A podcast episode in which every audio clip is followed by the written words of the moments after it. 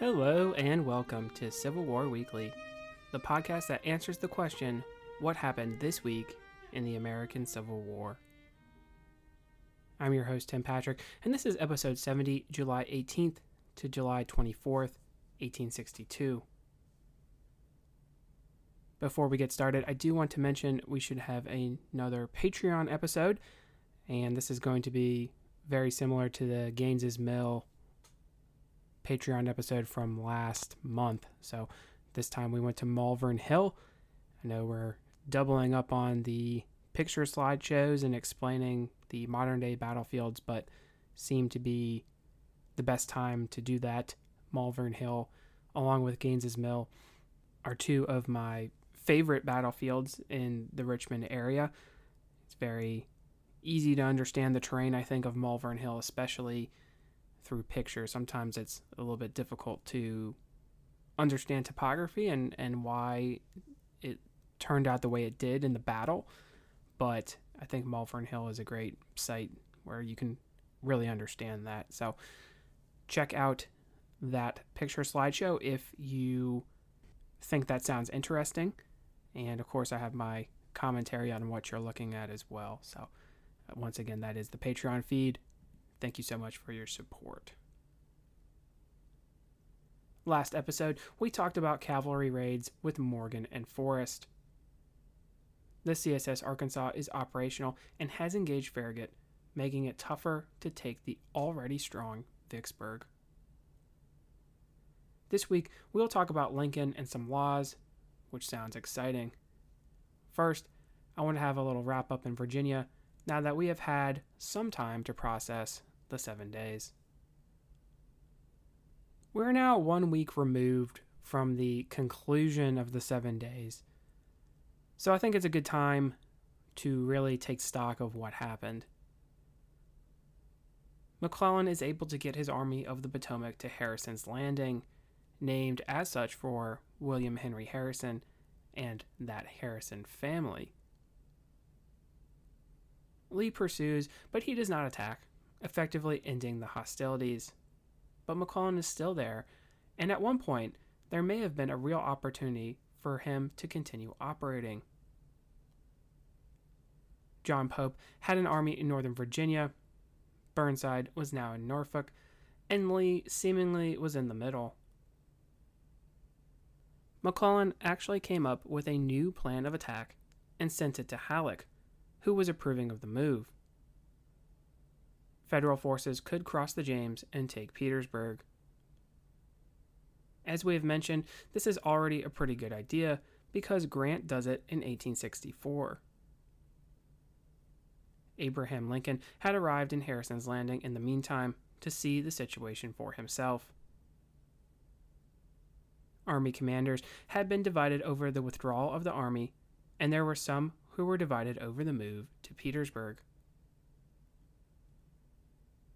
Now, this might sound par to the course, but McClellan would then do something fairly ridiculous. He will hand Lincoln a letter essentially telling him how to run the war.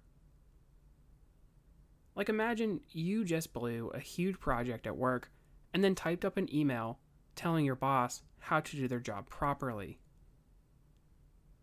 Let's read some. This rebellion has assumed the character of a war as such, it should be regarded, and it should be conducted upon the highest principles known to Christian civilization. It should not be a war looking to the subjugation of the people of any state in any event. It should not be, at all, a war upon population, but against armed forces and political organizations. Neither confiscation of property, political executions of persons, territorial organization of states, or forcible abolition of slavery should be contemplated for a moment. In prosecuting the war, all private property and unarmed persons should be strictly protected, subject only to the necessities of military operations. All private property taken for military use should be paid for or receipted for pillage, and waste should be treated as high crimes. all unnecessary trespass sternly prohibited, and offensive demeanor by the military towards citizens promptly rebuked. Military arrests should not be tolerated except in places where active hostilities exist, and oaths not required by enactments constitutionally made should be neither demanded nor received. Military government should be confined to the preservation of public order and the protection of political rights.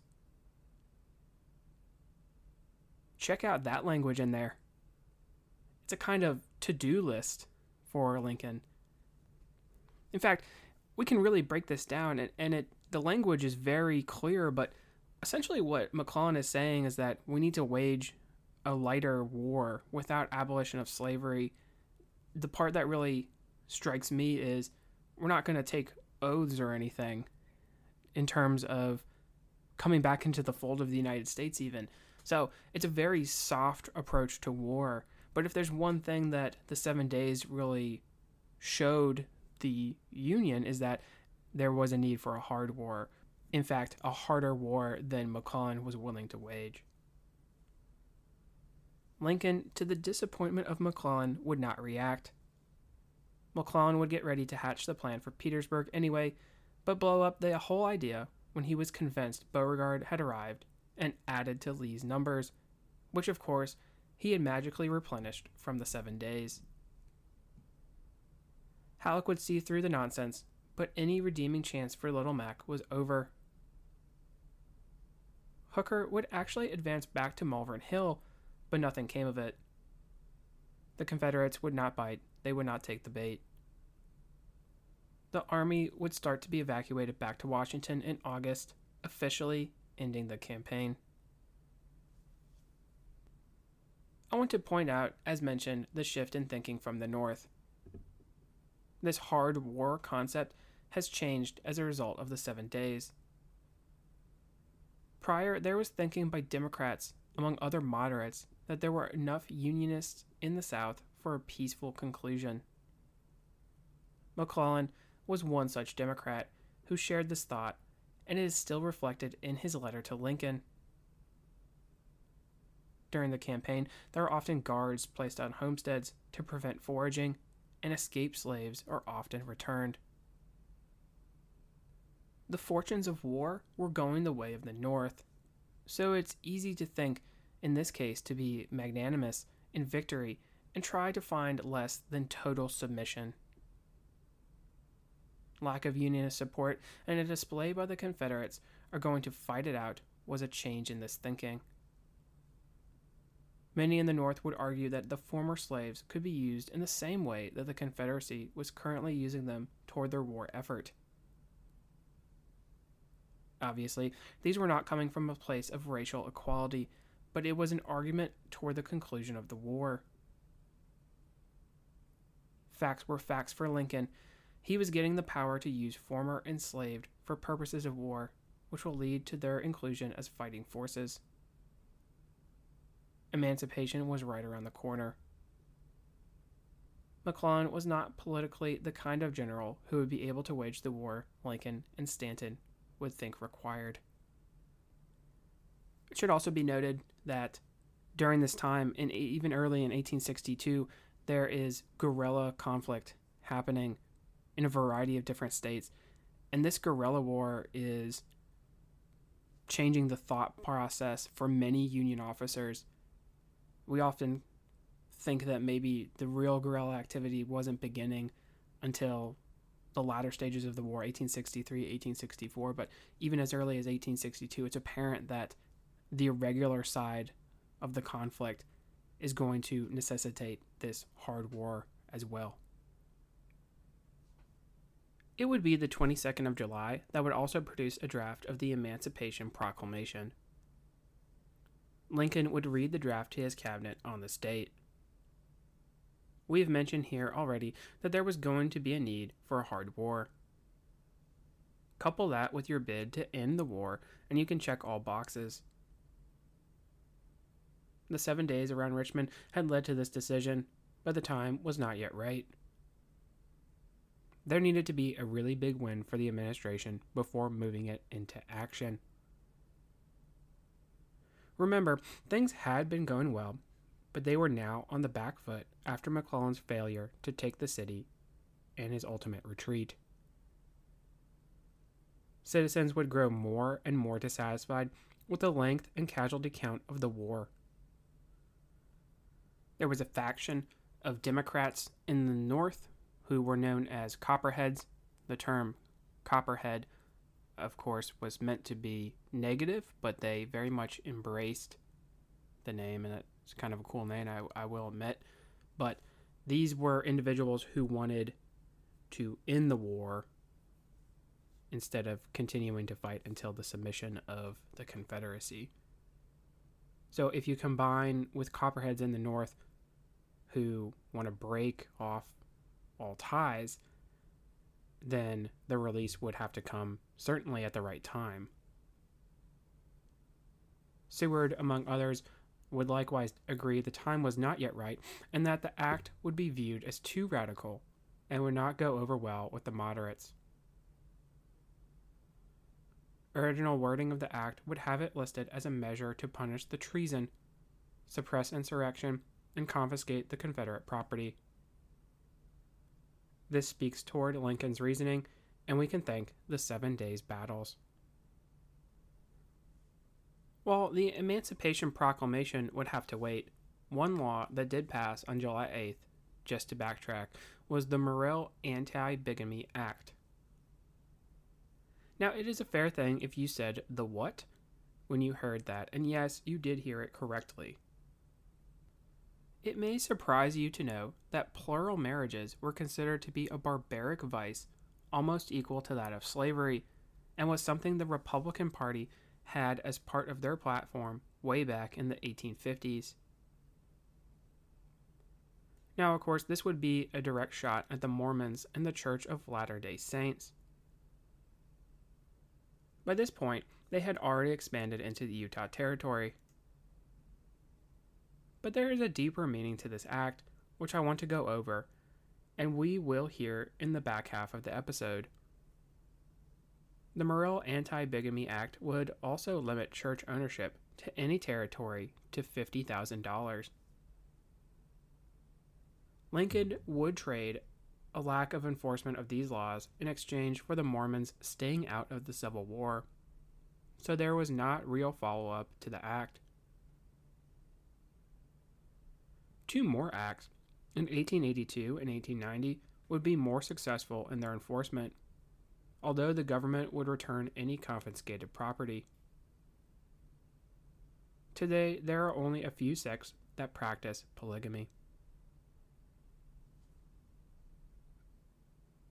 So, you maybe have heard me mention a character in our story as having served in the Utah Expedition, also known as the Utah War or Mormon War. I think we can go ahead and explain this conflict because there are some officers, especially if they served on the frontier, who may have participated, gaining some experience. Mormons first showed up in Utah in the 1840s this newly acquired territory from Mexico seemed to be a great spot to practice religious freedom. Already in the late 1830s and 1840s, there were conflicts in Missouri and Illinois. The 1838 Mormon War had actually resulted in the death of founder Joseph Smith. Smith had been arrested and then killed by an angry mob, so that should tell you that there needed to be greener pastures actually, this sort of ties very nicely into the ultimate events in Bleeding Kansas and then the guerrilla activity that results in the Civil War. There was a challenge to the status quo or the way of life in Missouri, and it's very often defending that way of life that these conflicts spark from. So the Mormons coming into Missouri, they're sort of coming at the wrong time, and there is a violent reaction to them in that state. Brigham Young would lead the church to the Utah Territory, and at first, there were good relations between the Mormons and the federal government. If you recall all the way from our first episodes, there was this concept of popular sovereignty. Popular sovereignty meaning essentially that people should be able to govern themselves and choose their own laws. Thank you, Stephen Douglas. Anyway, that is where things get a little murky for the already mentioned reasoning. Plural marriages were a turnoff for the majority of the country. Remember, we are freshly into the Great Awakening at this time, so there is this religious revival, chock full of moral standards and a sense of correctness, which included the elimination of vice, such as, say, drinking. We have already had examples of key characters from our story being teetotalers or otherwise abstaining from alcohol.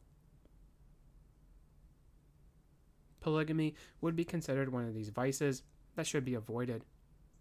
Thus, the hostility to the Mormon faith and the Republican ticket wishing to eliminate it, which, if you think about it, makes sense.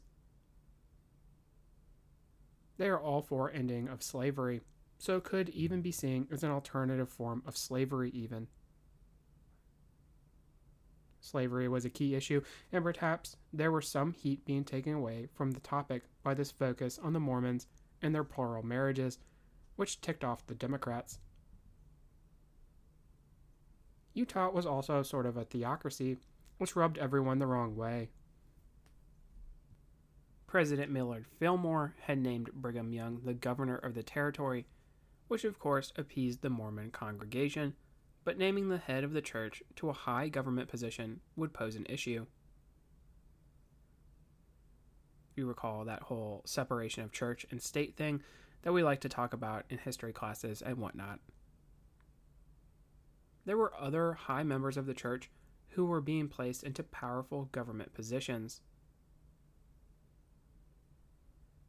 Around this time in Michigan, there was what we call a Mormon separatist movement, where the leader proclaimed himself king, which probably did not ease any tensions. This, of course, was not connected to Brigham Young, though. Well, despite it being okay for the Church of Latter day Saints, the rest of the country would grow irritated and wish for a change. Enter President Buchanan. Remember when we mentioned that there were arguments that Buchanan was the worst president of all time? Well, I hardly think that the Mormon expedition is high on the list of things against him, but it certainly does not help. Overall, the handling was poor militarily. Despite an overall avoidance of bloodshed, we can consider it a failure. In 1857, the president would remove Young as the territorial governor and instead replace him with Alfred Cummings. It should be noted that Buchanan did not actually inform Young that he had been replaced, which, as you can imagine, was an issue.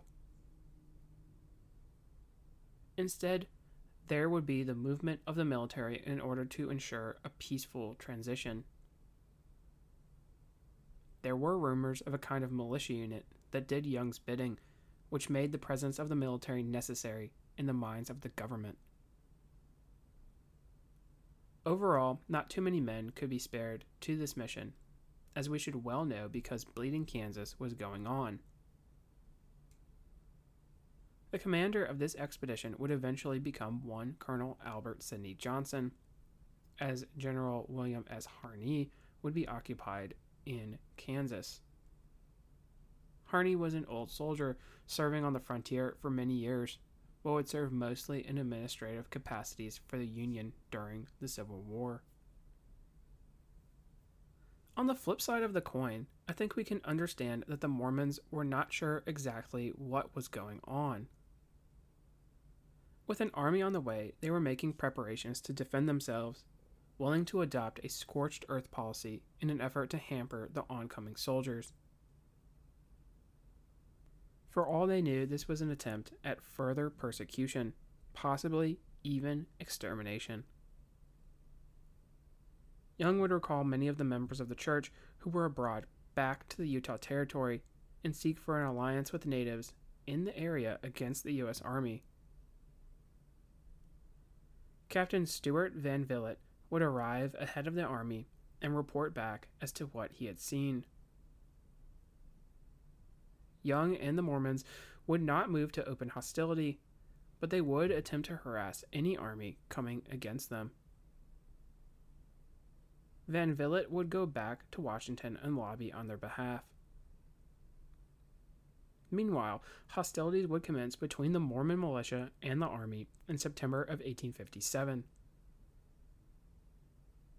Amazingly, the expedition would set out without any cavalry, contrary to the common image we usually have of wars on the frontier.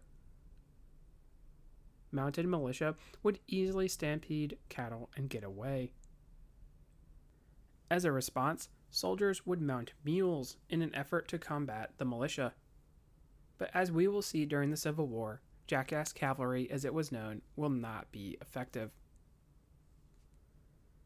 Johnston would arrive in November to take command.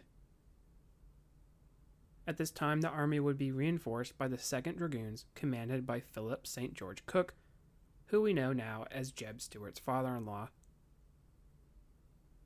Operations would soon cease for the winter, which allowed for negotiation. Young would send for one Thomas Kane, a Pennsylvanian who had helped the Mormons in their original trek west. Now, Kane is going to help bring about a peaceful conclusion to the Mormon War, but I do want to mention him for another reason, and that is we have already had Kane in our narrative without even realizing it, perhaps.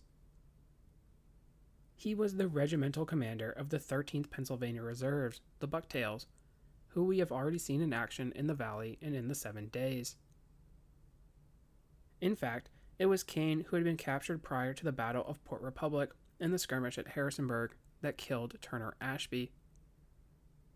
So, in this particular scenario, it's a pretty small world. We are going to talk about it when we get to the Battle of Antietam, of course. There will be full coverage on that battle, but, and it might surprise you to know, and maybe this is the first time you're hearing of this, there was action prior to the main day at Antietam, and there are two colonels, one on each side, that actually get killed in that fighting on the night before, and one of them is actually Thomas Kane. He gets killed in the East Woods at Antietam. So we will mention that when we get to that episode. Eventually, there would be a peaceful conclusion to the hostilities, much to the disappointment of Johnston and C.F. Smith. This was due in large part to the efforts of Kane, who reported back to Buchanan territorial governorship would be turned over to the federal government, which would start a gradual decline in the power that the church held in the Utah Territory. Now, there are two different massacres that did occur involving non Mormon citizens that make this Mormon War equal Bleeding Kansas. The more famous was the Mountain Meadow Massacre, where many unarmed civilians, including women and children, were massacred on their way west. This was done by Mormons who were dressed as native warriors. When President Buchanan pardoned the Mormons for their supposed insurrection against the federal government, those who participated in the massacre were not pardoned. The leader of the attack was actually tried and executed in 1877. Motivation is unclear, although it is likely a retaliation to the murder of Mormons in Arkansas, as that is where the party of settlers originated from. While maybe not the best way to end, it is a sad note, an example of the type of violence that could boil over with these high tensions. So, we're going to wrap it up there indeed. In this episode, we talked about McClellan and had what we might call a true wrap on the Peninsula Campaign. We also had a good transition into the first draft of the Emancipation Proclamation. Finally, we had the Anti Polygamy Act, which was a good transition into talking about the Mormon expedition of 1857. Next week, we have a few scattered events, including skirmishing in Missouri and the capture of Belle Boyd. But we also have to have a little check in on Grant and see exactly what he has been up to. If you like what you hear, please make sure to leave a review. Posted in the description should be a link to the website, Patreon, as well as Venmo information. Support for the general upkeep of the show is greatly appreciated. Once again, feedback is welcome. Questions, comments, concerns. The email is cwweeklypod at gmail.com. Thank you all so much for listening and have a great week.